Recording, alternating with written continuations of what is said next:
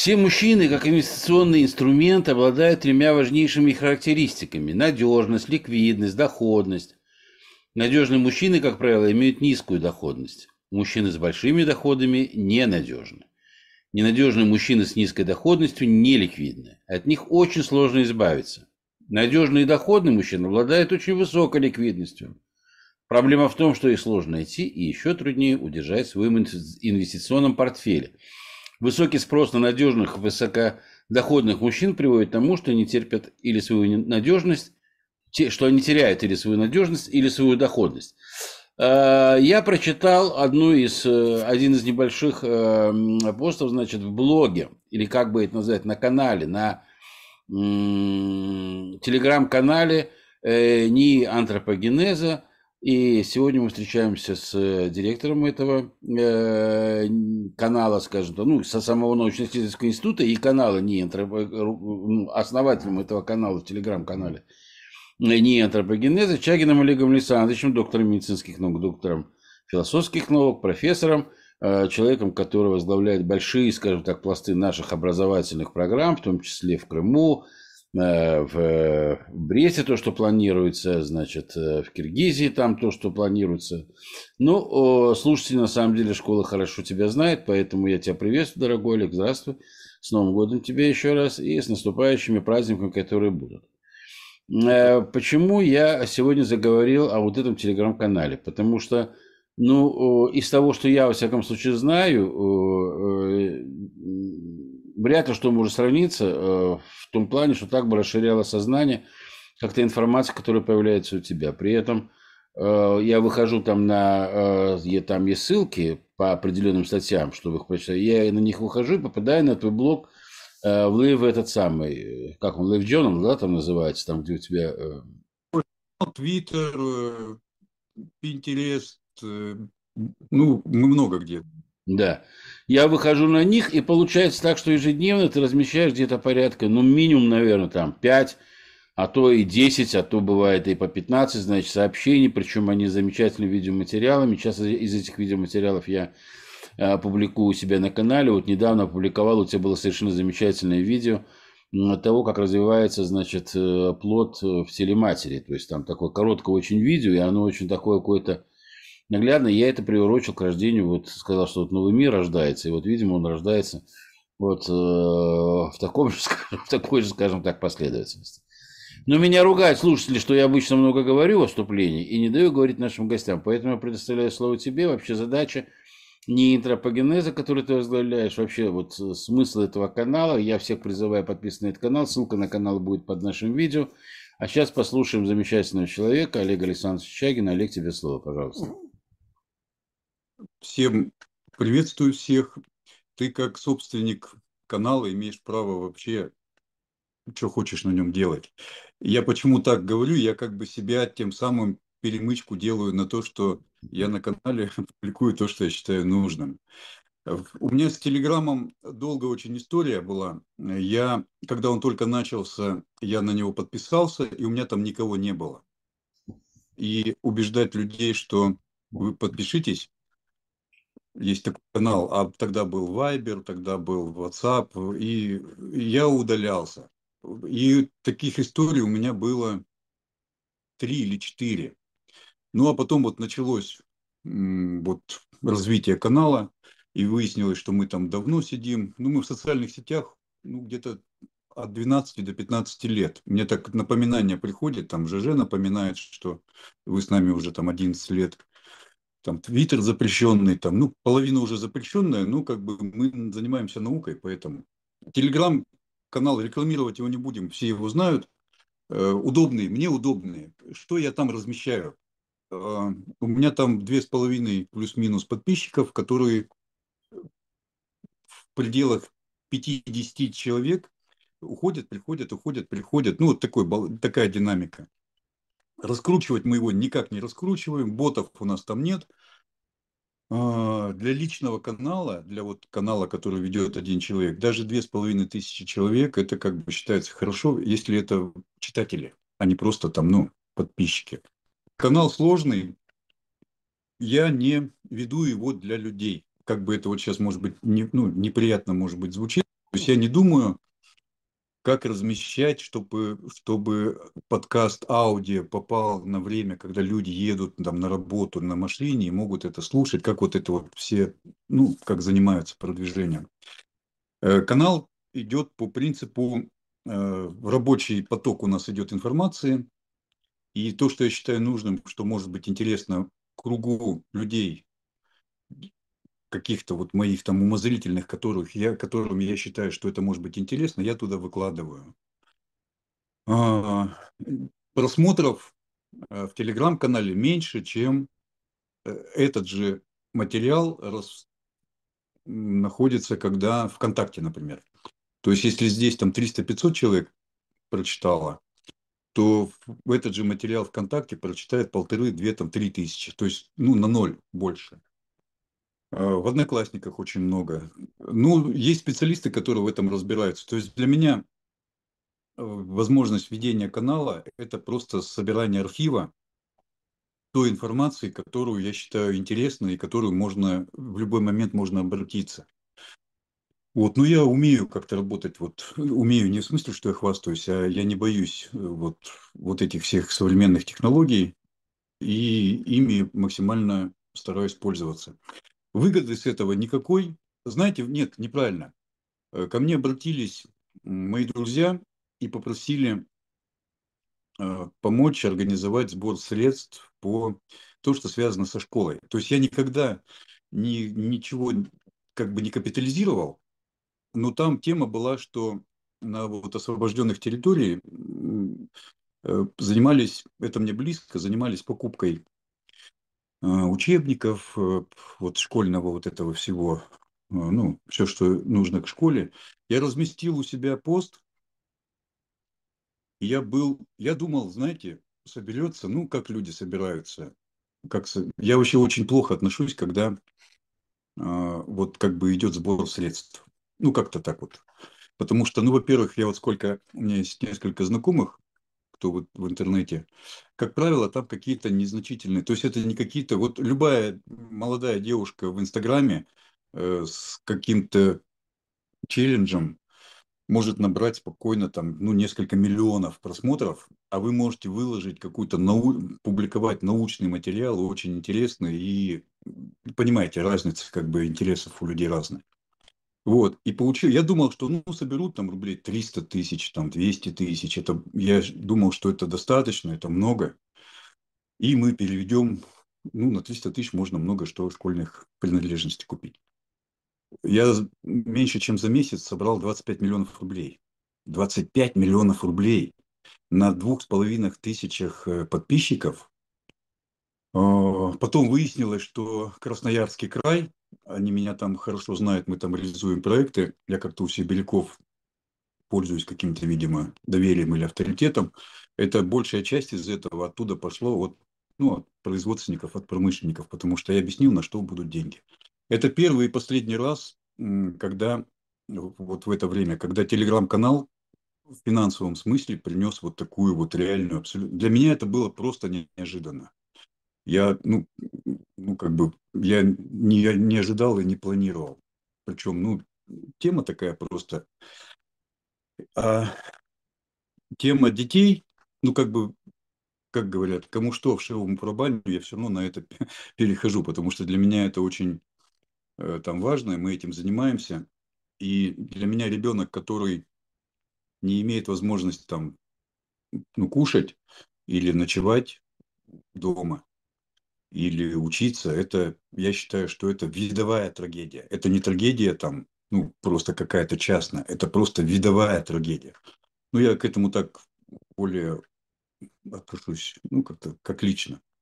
Вот, поэтому телеграм-канал рабочий, комментарии я отключил, потому что за свою жизнь вот в социальных сетях я в комментариях именно какого-то конструктива и полезности не прочитал ни разу.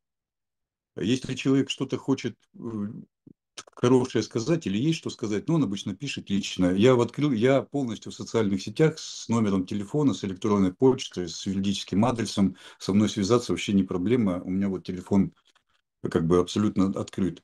А комментарии, это по поводу комментариев социальных сетей, наверное, вы у меня, может быть, просмотрели или просматривали, там есть пост, который, он ходит в интернете давно, авторов там найти невозможно, как мужчина спрашивает в комментариях, как варить борщ, лук резать кружочками или кубиками. Ну и там, понимаете, да? И там, значит, вот ну, такая длинная, длинная, длинная история отношений, где собрали все. Вот, комментарии, чтобы ну, не отвлекали, мы выкладываем. То есть это библиотека, по сути. Это те материалы, которые считаю, что не могут быть полезны специалистам. Меня читают люди, которые имеют отношение к образованию и к науке, вот, ну, к нашему профилю. У нас институт, он же не, обуч... не учебный институт, он научно-исследовательский. Это тоже громкое такое немножко название. Мы занимаемся координацией работ по нескольким направлениям. То есть это больше не научно-исследовательская, а управленческая структура. У нас пятьдесят восемь организаций государственных, с которыми у нас соглашение подписано, и мы делаем для них какую-то там работу. Ну, включительно там Министерство обороны, Министерство просвещения. Вот, то есть вот такой порядок. порядок. Это то, что связано с биохимией, с нейрофизиологией, с математикой э- и с управленческими вот какими-то технологиями. Было в штатном расписании у нас тридцать шесть человек. А потом случился карантин, вот этот коронавирус, который нельзя называть, значит, можно запикнуть. И я как-то этим воспользовался, злоупотребил и отправил, а там, помните, такое правило было, что старше там, ну, какого-то возраста, чтобы было не меньше какого-то процента количества людей. Ну, два года назад мы все формы э, гулять по четным сторонам, собак по нечетным, мы это все проходили. И я людей отправил, а у меня так получилось, что у меня сотрудники – это люди, которые старше меня.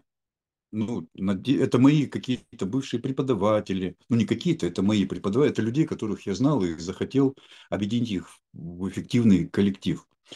И я как бы воспользовался вот этим карантином, люди разъехались по своим, по месту жительства, потому что у нас больше половины, это было приезжие люди. И я как-то что-то за вот эти два года так к этому привык. И вот эти преимущества дистанта на работе института сказались очень хорошо. Я, ну, начиная с материальных, сильное облегчение, потому что у меня вот три года назад, ну, это такая была гонка э, по... То есть люди должны... Ну, содержать тридцать шесть человек, вы понимаете, в Москве, да, это как бы, ну, такая затратная история. Вот, и тут я выдохнул как-то, легче стало, долги там какие-то раздались, и по-другому выстроилось отношение с сотрудниками. Вот мы работаем в этом формате. То есть это такой цифровой офис, фактически новые технологии, они сейчас, ну вот мы работаем в этом давно. И на самом деле очень удобно. И социальные сети в этом плане, они свою функцию вот эту вот выполняют, коммуникации и работы. НИИ Антропогенеза можно сформулировать, если это возможно? Но я знаю, что вы сотрудничаете с Министерством обороны, там, со специальными лабораториями, с биологическими там институтами, с научно-исследовательскими организациями. Масса различного рода интересных программ, которые вот, ну, изучают там и человека, и его развитие, и все прочее. У тебя есть совершенно потрясающие, ну, и статьи, я знаю, и мы как-то и в эфире встречались на эту тему, говорили о том, как вообще развивается там ребенок, его мозг, там все прочее. То есть все, все обосновано, все очень интересно. То есть, по, то есть я понимаю, что очень большой круг задач. Но вот э, можно ли сформулировать так вот задачу, которая, конечно, э, прозвучит, наверное, ужасно из моих уст, что фактически НИИ э, антропогенеза должен дать какие-то рекомендации нашему руководству, я знаю, что из администрации президента работаешь, о том вообще, в каком направлении должно идти развитие, с тем, чтобы это развитие было максимальным, ну что ли, плодотворным в плане развития творческих способностей, физических способностей по человеку. То есть, ну вот я сформулирую это для себя, а ты? Я понял. На самом деле люди как бы вот много, ну, как бы много создают себе проблемы вопросов, которые очевидны. Значит, у института НИИ Антропогенеза есть сайт. На этом сайте выложен устав, все нормативные документы, в которых мы работаем. Значит, уставная деятельность наша – это научное обеспечение образовательных программ и управленческих проектов администрации президента и так далее. Это Дмитрий Анатольевич Медведев в свое время подписал указ о обеспечении, о научном обеспечении образовательных программ. То есть э, с нас что требует? Если есть какое-то решение или оно планируется, мы делаем заключение на, среди специалистов. Если мы сами не можем сделать, мы привлекаем, про вот этих вот пятьдесят восемь учреждений я уже сказал, и мы даем научное обеспечение вот этого решения или проекта. И мы занимаемся подготовкой тех управленческих решений, которые будут. Ну вот у нас вчера был эфир про Брест, Баткен и так далее. И обманывать тут никого как бы необходимости нет. Вот мы живые свидетели, что у нас разговоры на эту тему были, ну, там, десятилетней давности. И вот только сейчас, ну, период управленческих решений пять-семь лет. Вот в этот период, который последний, он сокращается очень сильно. То есть сейчас мы выносим э, решения, которые на реализацию, ну, уже значительно, значительно быстрее. Мы занимаемся вот этим подготовкой. Ну, что по линии Министерства просвещения? Это здоровье, сбережения на первом месте. Это реформа образования в плане научного обеспечения формирования условий развития ребенка, чтобы школа являлась средой безусловного развития для ребенка. Я напомню нашим слушателям, что ту школу, которую мы любим и которую все мы учились, и в которой там, я учился, ты учился, это советская школа до этого, царская, российская, до этого еще какая-то, еще, еще, еще. Но вот если в первооснову уйти, то, конечно, тоже освещал. Это я был, кстати, в этом, в Люцерне, в Швейцарии, в этом иезуитском этом храме, где и создалась вот эта вот наша, наша школа традиционная. Кстати, туда заходишь, кто был в католическом храме, он поймет, о чем я говорю. Я вижу там наши вот эти вот парты. Помните, ну, советские парты. И кто был в католических храмах, он знает эти парты как бы вот оттуда. Для чего создавалась школа изначально? Школа создавалась как религиозная организация. И требования, которые предъявлялись тогда, я сейчас очень утрирую. Требования, которые предъявлялись, это послушание, хорошая память, усидчивость, которые до сих пор требуются в современных школах. Хорошая память, послушное поведение, усидчивость, тихий, спокойный ребенок – это вот там, мечта как бы, да, педагога. Но время и так можно было жить вот эти все триста, четыреста, там, пятьсот лет. Потом религиозное знание или религиозная информация заменилась научной, но аксиоми... аксиомиодальность, вот это аксиомиодальность, да, аксиоминость, аксиом, как и есть. От религиозного образования перешло в научное. То есть нам рассказывают, как это есть на самом деле, мы должны это запомнить и повторить. На сегодняшний момент требования, которые будут предъявляться к нашим детям, они и там нужен мозг, который их хорошо запоминает, потому что интернет очень все хорошо запоминает. Это не то, не хорошо, потому что очень хорошо считает. Это какой-то другой требуется мозг. То есть должны быть условия для формирования какого-то другого мозга. А какой это мозг? Ну, я могу секрет как бы раскрыть, кто не, не в теме. Мозг вот этого наших детей должен отличаться от нашего мозга и от предыдущих поколений в основном только одним качеством. Он должен быть способен находить решение, которое до этого не было. Мы живем, понимаете, да, о чем я говорю? Мы живем в энциклопедии знаний и компиляции потом из этих энциклопедических знаний. Что мы видим, и ты с этим сталкиваешься, мы видим вот в, вот в этих почтовых рассылках, когда вот эти вот образованные люди, взрослые уже, шестидесяти, пятидесяти, семидесятилетние, нам присылают свое видение, каким должен быть мир. Я это называю, знаете, когда беременные, беременные, беременность мумиями, так вот я это называю. Пусть там на меня не обижаются, кто там присылает. Читаем практически все, иногда бывает что-то интересное. Ну вот, чем мы отличаемся от вот этих вот рассылок? Мы э, переводим работу в правовое, в нормативное поле. То есть не надо... У меня личный опыт, когда я уговаривал директора школы, чтобы ввели каллиграфию, ну, когда-то это было, и я ее уговорил. Очень там некрасивая была история, потому что она была против. И я сказал, что если она будет против, то мы тогда введем два класса каллиграфии, а через четыре года сравним показатели по здоровью. И если дети, которые не, не каллиграфических классов, у них будет показатели по здоровью ниже, ну там по зрению, по там, плоскостопию, сутулости, ну и так далее, то родители могут предъявить за ущерб здоровью. И она под таким нажимом согласилась, чтобы каллиграфию ввели в школе. Я был очень доволен. А потом я подумал, почему она вообще согласилась? Она вообще не должна соглашаться ни с чем. Ну, мало ли кто пришел. Ну, я пришел, вот победил. Должна быть нормативная база. И не надо мучить учителей и директоров школ, навязывая им вот эти вот какие-то свои там прожекты, как должно быть вот в образовании. Они, они живут в нормативной базе, они должны исполнять. Мне Васильева, вот бывший министр, когда мы с ней обсуждали один из проектов, она говорит, что не надо уговаривать, надо вот, чтобы был закон, указ, приказ, и тогда люди будут исполнять, и все будет как бы, все само собой работать будет намного проще это все. Никоновский, Никонов, руководитель комитета по образованию, предыдущий, ну помните, да? Вот очень эффективная работа. В федеральный закон по образованию было внесено пятьдесят восемь поправок. Если сравнивать думскую фракцию и эффективность ее работы, то у нас институт превышает, ну, многие фракции по эффективности работы именно вот в образовании. Она не так заметная, она вообще незаметная.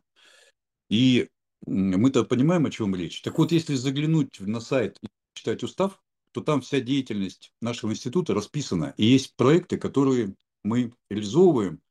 А если вниз уйти, внизу понажимать, то там будут нормативные акты, на основе которых мы работаем. И социальные все сети, в которых мы представлены.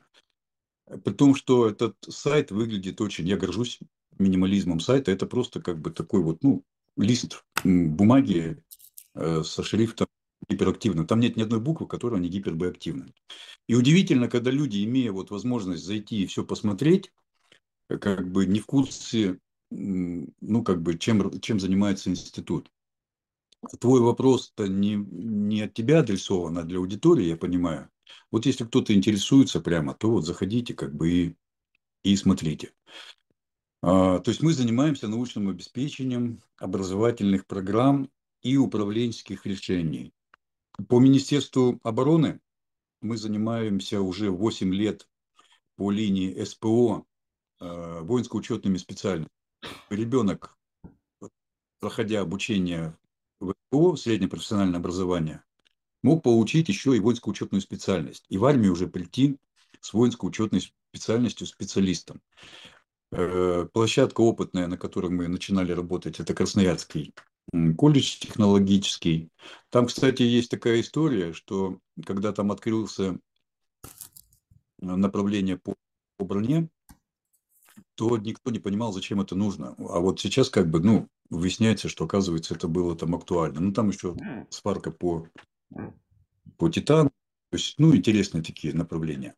Я считаю, что наш институт интересный для того, кто вот разбирается в, в Вот в этом во всем.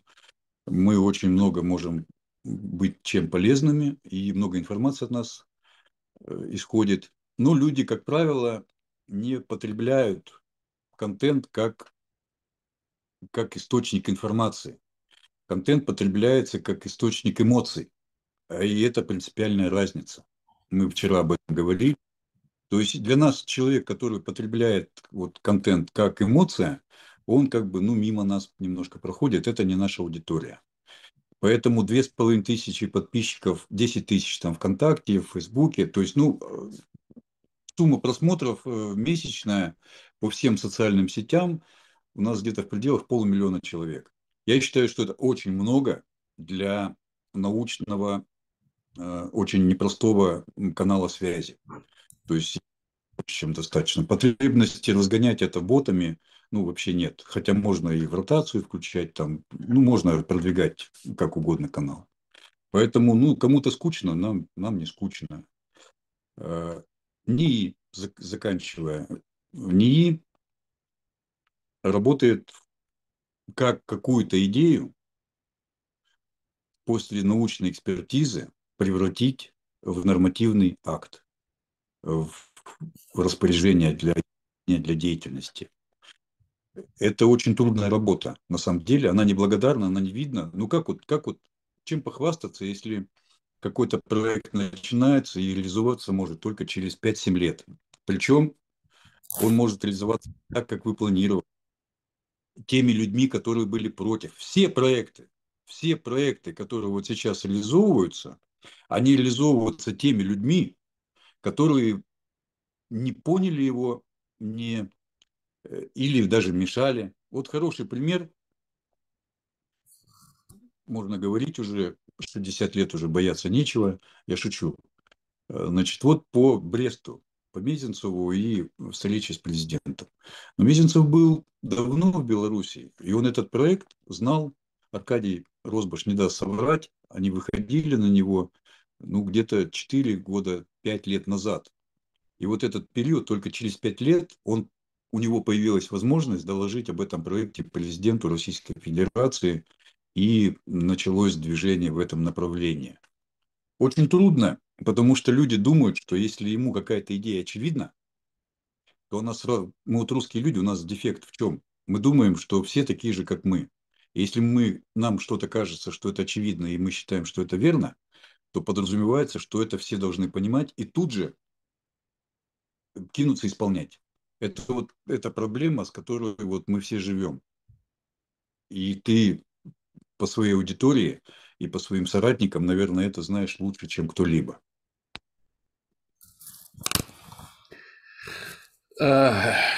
Олег, у меня еще один есть такой вопрос, который часто задают достаточно слушатели школы. Ну, я не знаю, я по адресу обращаюсь или нет. Мне кажется, по адресу, потому что для меня больше так специалистов, более знающих, чем ты, его нет. Ты и медицинское у тебя образование, и философское образование, кстати, замечательное музыкальное образование. Это я выяснил совершенно случайно в Екатеринбурге во время своей поездки. Вот. И масса всего. Ты фотограф профессиональный, ты, значит, с барсами там этими самыми снимался. Но сейчас не буду об этом, хотя все это вызывает безусловное уважение. Но у меня вопрос такой, то есть я переадресую вопрос наших слушателей. Как, по-твоему, можешь ли ты оценить это? Вот не может не бросаться в глаза то, что, ну, так называемые западные элиты, да и во многом наши, ну, происходит какая-то деградация определенная вот этих самых элит, во всяком случае, уровень принимаемых ими решений, их высказывания, их вообще речь, их э, поведение, оно говорит о том, что вот какой-то идет такой, знаешь, э, ну, не, не, нисходящий какой-то тренд э, в плане, скажем так, вот э, этой элиты. Почему это просто люди задают? Потому что они говорят, а как же можно? С учетом этого они скоро достигнут уровня чуть ли там, значит, там не обезьян, которые базируются только на своих инстинктах, и нажмут в конечном итоге на все... Там красные кнопки, какие только возможно. Это на самом деле так. То есть есть какие-то научные, может быть, данные, говорящие о том, что на самом деле идет какая-то деградация. Или это, скажем так, определенная ширма, за которой скрывается, по нас, как многие считают, да, такая конспирологическая версия, очень умные люди, для которых нужны вот эти вот не очень умные, они их выставляют на первый план, а за ними там проворачивают свои дела. То есть вот есть какая-то, может, статистика по этому поводу? И вообще, что нам ожидать от этого будущего мира в этом плане? Мы с тобой сейчас ходим на территорию чужую вот этих конспирологических э, теорий, с которыми мы с удовольствием как бы читаем. Это все очень смешно читать. Вот у нас есть с тобой в истории наших отношений несколько эфиров. Десяток где-то. Где-то шесть-семь точно. Ну, да. И э, если вот кому-то прямо любопытно, это можно найти. Я об одном только факте расскажу, который я не устаю повторять. Это не вот сегодняшний факт на событиях, это не реакция на события, это вот как бы научный факт. Берем паразитологию. В любой луже, в любой луже, на границе ареала этой лужи, на границе этой лужи живут самые крайние радикальные э, типы. Это может быть бактерия, там, ну неважно что. Радикальные типы. Почему радикальные? Потому что они конфликтуют с внешней средой. В центр этой лужи, в центр ареала, выдавливаются самые здоровые, сытые, успешные виды. И в отличие от крайних радикальных типов на периферии ареала, которые конфликтуют с внешней средой, вот эти сытые и успешные виды конкурируют друг с другом. Казалось бы, очень скучный такой факт, не сразу может быть понять, но давайте переведем на самую вершину социологии и государственного управления. То есть, и вот теперь с этой точки зрения послушайте вот еще раз. Крайне радикальные типы конкурируют с внешней средой. Заключенные из тюрьм защищают родину на границе русского мира. Крайне радикальные. Радикальные это некуда уже. Это радикальные типы для государства. Государство признает их крайними радикальными типами и ограничивает их от влияния, от воздействия на общность. Социология. Социология. Ополчение, мобилизация и так далее. Что мы видим вот про вот этих... И они что делают? Они конкурируют с внешним миром, с внешней средой. А кто у нас вот эти сытые и успешные, которые вытеснены в центр ареала?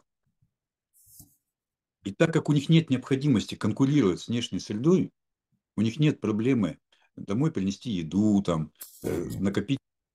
Вот, понимаете, да, о чем я говорю? Они конкурируют друг с другом. Ну, можно сказать, там башни Кремля, там еще что-то. Понимаете, о чем речь? И это вечная история, это паразитология, это не социология, это паразитология. Но как только происходит, ну, ароморфоз есть такое слово, то есть радикальные изменения, похолодание, вылили туда бензина в эту лужу, керосина, проехала машина, то есть любой, замерзла она. В первую очередь погибают те, кто находится в центре ареала, потому что они потеряли опыт конфликта с внешней средой. И на их место выходят, заходят, заполняют с, с границ. И когда мы сейчас видим э, движение, что руководящие должности должны в первую очередь приходить люди, которые вышли из зоны СВО, то узнаете, да, методику и метод? Это одно. Второе. Вот есть несколько проектов государственного управления, там лидеры России, там, ну вот их много. У нас много любят лидеров готовить. Но э, лидеры. Но они, когда хотели быть лидерами, они хотели не на границу ареала. Они хотели в центр ареала. А вот когда случилось СВО, выяснилось, что да, вы молодцы, и вот эти все первые, вторые, там, третьи замы, их отправили вот на границу ареала. И не все там оказались способны к радикальной де- деятельности. То есть, понимаете, вот один и тот же факт научный, паразитология и высшая там социология, он абсолютно одинаковый. Сейчас происходит вот этот социальный ароморфоз, когда центр ареала будет уничтожаться, и на это место приходить крайне радикальные типы с границы ареала. Но мы это видим в телевизоре. Я фамилии называть не буду, понимаете, о чем я говорю. И это абсолютно естественный процесс, он эволюционный, он научный, он обоснованный, и мы об этом механизме у тебя на эфире говорили несколько раз. Ну, как бы, кто понимает, он понимает, о чем речь, а так-то люди пропускают такие вот важные очень. Нужно раз, как бы раскрывать тезисы. Но не всегда это возможно. Мы не привыкли раскрывать тезисы, мы привыкли общаться друг с другом. И у нас есть, опять еще раз, кроме всех других недостаток, недостатков, вот этот недостаток, роскошь, роскошь а, интеллектуального общения друг с другом. Мы вот привыкли с умными людьми общаться, разговариваем, понимаем, о чем речь, и ищем состыковки по нескольким вопросам. В общем-то, мы все понимаем. Но это роскошь. В сегодняшний момент, что вот формируются такие, и вот ваша структура, я уже так скажу, она как раз объединяет людей. В чем мы на эту тему говорили, в чем, по моему мнению, там есть какая-то миссия вот объединения. Но я вот со всех этих структур, там, с кем я вот пытался в отношении, там, концепция общественной безопасности, Ливадийский форум, там, ну, много, ты знаешь, да, мы много с кем сотрудничали. Я в обратную сторону конструктивных решений или конструктива не, не увидел вообще. Вот я скажу, ни одного. То есть вот с той стороны не пришел ни один человек, который вот остался в конструктиве и умеет работать. По пальцам пересчитать можно. Вот тот же Аркадий Кимович Росборг с Беларуси, мы с ним познакомились на Ливадийском форуме, благодаря Ливадийскому форуму, который вот ты сам видишь, делает какую работу в Беларуси. Он вообще этим не должен заниматься. У нас был эфир, я говорил, а где у вас комитет государственной вашей безопасности, который должен был этого Росборга при первом же эфире понять, о чем он говорит, привести его в кабинет и дать пятнадцать листов бумаги и сказать, чтобы мелким почерком все, что знает, про это рассказать и реализовывать. Ну вот как бы пока рак и так далее и тому подобное. Поэтому, поэтому найти вид или направление слабых мест, которые будут реализовываться через несколько лет, обеспечить это научно, подготовить нормативную базу и, и вывести на результат. И для людей это незаметно. Это такая незаметная, неблагодарная работа. Вот Аркадий, вчера мы его сегодня вспоминаем, он там вертится, наверное, в кровати, про Сириус. Но он немножко неправильно сказал, что я там терпеть не могу этот Сириус. Сириус – прекрасная площадка для проведения нормативной базы. Я вот один факт только расскажу. Сириус – федеральная территория. То есть инновационно-образовательный модуль, которым мы занимаемся, на базе Сириуса получил статус отдельной федеральной территории. Вопрос.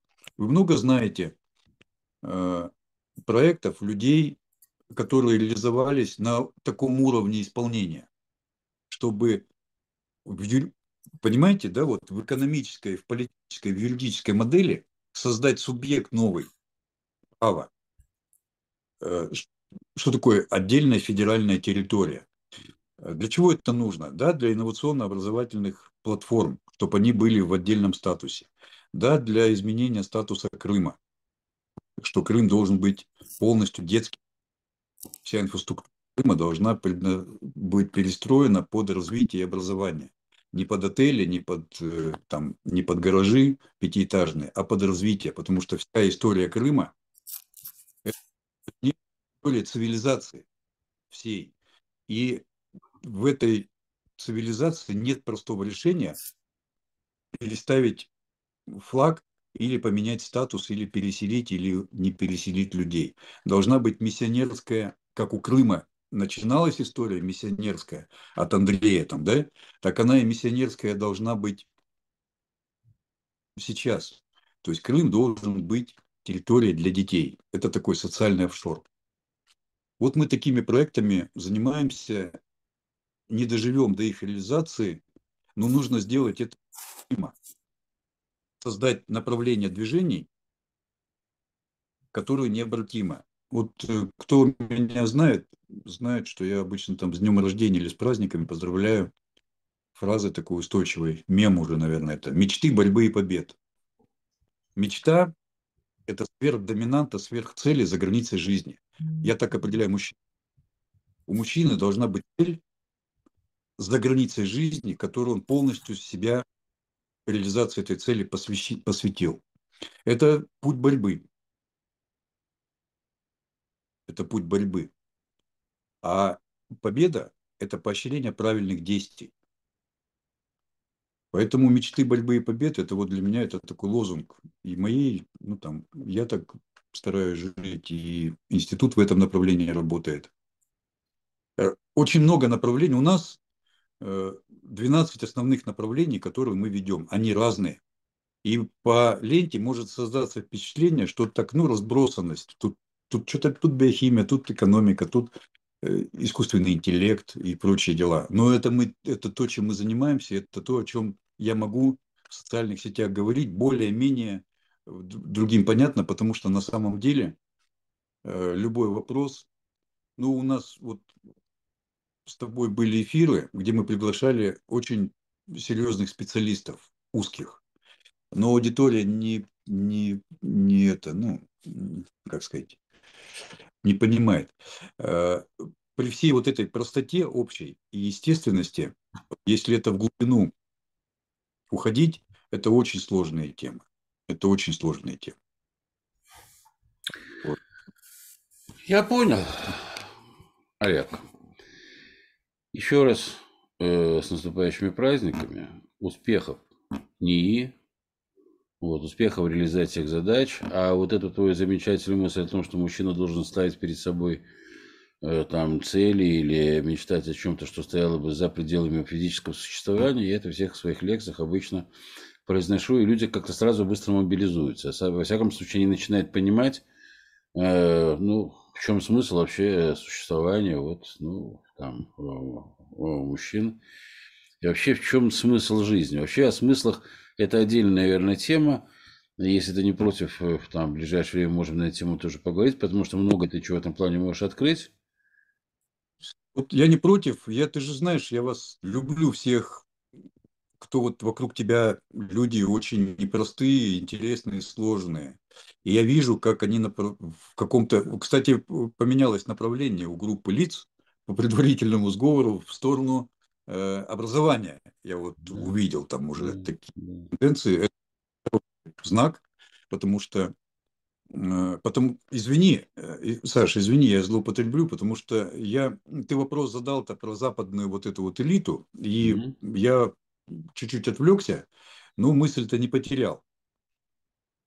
Рассказывая про крайне радикальные типы. Вот к этим крайним радикальным типам еще одна тема, которая на них нанизывается, это вопрос и к борьбе, и к мечте, и к победе. Это механизм адаптации и развития.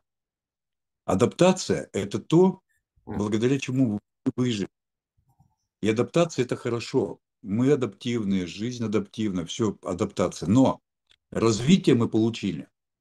Эволюция происходила не от адаптации, а от того, что крайне радикальный тип выходил за границу ареала, получал там стратегическое преимущество, и это стратегическое преимущество возвращал в ареал. На бытовом, на уровне бактерий это одно, это вирусы, бактерии так живут. Только так, потому что если замкнутая будет система, то это крайне адаптивная система в замкнутом формате, она дегенеративна. Дегенерация приводит к вырождению. И вот тот вопрос, который ты задал, очень правильный. Это вопрос перехода крайней адаптации социальных систем, экономики в том числе, на дегенеративную модель. модель.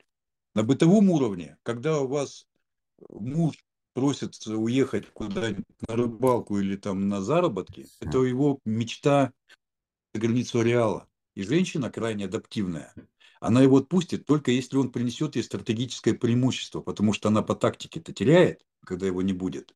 И это перевесить может только стратегия, когда он привезет там денег, рыбу там, или оленя.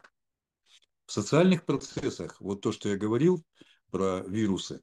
В социальных процессах тоже Россия на сегодняшний момент тридцать последних лет, а до этого, ну, я считаю, не, не тридцать лет, а с пятьдесят третьего года, э, перешла вот в эту в крайне адаптивную модель. Это нужно было, видимо, для того, чтобы просто вот, ну, передохнуть или передохнуть там, да, там, более-менее сытно питаться, получить жилье. Люди сейчас забыли, что питаться полноценно в таком количестве люди стали вот буквально только вот, ну, в пятидесятых, шестидесятых годах. Ты же помнишь это? И горячая вода, рана, и туалет там в квартире и так далее. Вот эта крайне адаптивная модель, она потребовала, она стала дегенеративной. И развал страны как раз демонстрация дегенеративности социальной модели, которая не смогла себя удержать даже в адаптивном. И крайне радикальные события. И сейчас то, что происходит, тридцать лет крайней адаптации, которая, это тоже была крайняя адаптация, когда мы готовы были интегрироваться вот в этот мир, который более крайне адаптивный, чем шел в этой адаптации до совершенства. А вот сейчас выяснилось, что этот адаптивный мир, дегенеративный мир, он никогда этим не был. Он всегда шел на конфликт вот с нашим вот этим миром. Дело ведь не в православии, не в русскости, не в чем-то, а в чем-то в другом. Нельзя объяснять социальные модели на вот патриотизме и так далее. Есть какая-то глубокая в этом основании причина. Мы этот механизм понимаем, ну, на уровне метаболизмов и разницы. Это очень глубокие явления, в основе которой лежит вульгарная, примитивная биология, паразитология, как мы уже выяснили, а в другой крайности лежит категории на уровне высших абстракций. И это все в, одной, в одном человеке объединяется. От биологии, зоологии, вирусологии, паразитологии до категорий высших абстракций. И это только свойство человека. И вот нужно сделать так, чтобы людей, способных к формированию этих высших абстракций, в педагогической среде была та критическая масса, которая не позволит нам из крайней адаптации перейти в дегенерацию, к вырождению и к смерти. У нас пути только один. Вот, Саш, извини. Я стараюсь, вот я... Нет, ты очень хорошо наш... предварительно же все объяснил, поэтому вот последняя твоя фраза, значит, не допустить дегенерации, значит, и состояние крайне, значит, вот этой самой адаптации, но оно, во всяком случае, понятно. Мне, простому совершенно человеку, она понятна. Думаю, что будет понятно и большинству слушателей. То есть это, ну, мне вывод очень понравился, на самом деле, потрясающе, да. Самый неграмотный, у меня четыре класса церковно-приходской школы, и как бы... Вот. Я самый неграмотный среди вот наших сотрудников, которых нельзя людям показывать, потому что никто бы ничего не понял, не говорят, либо э, неправильно бы поняли.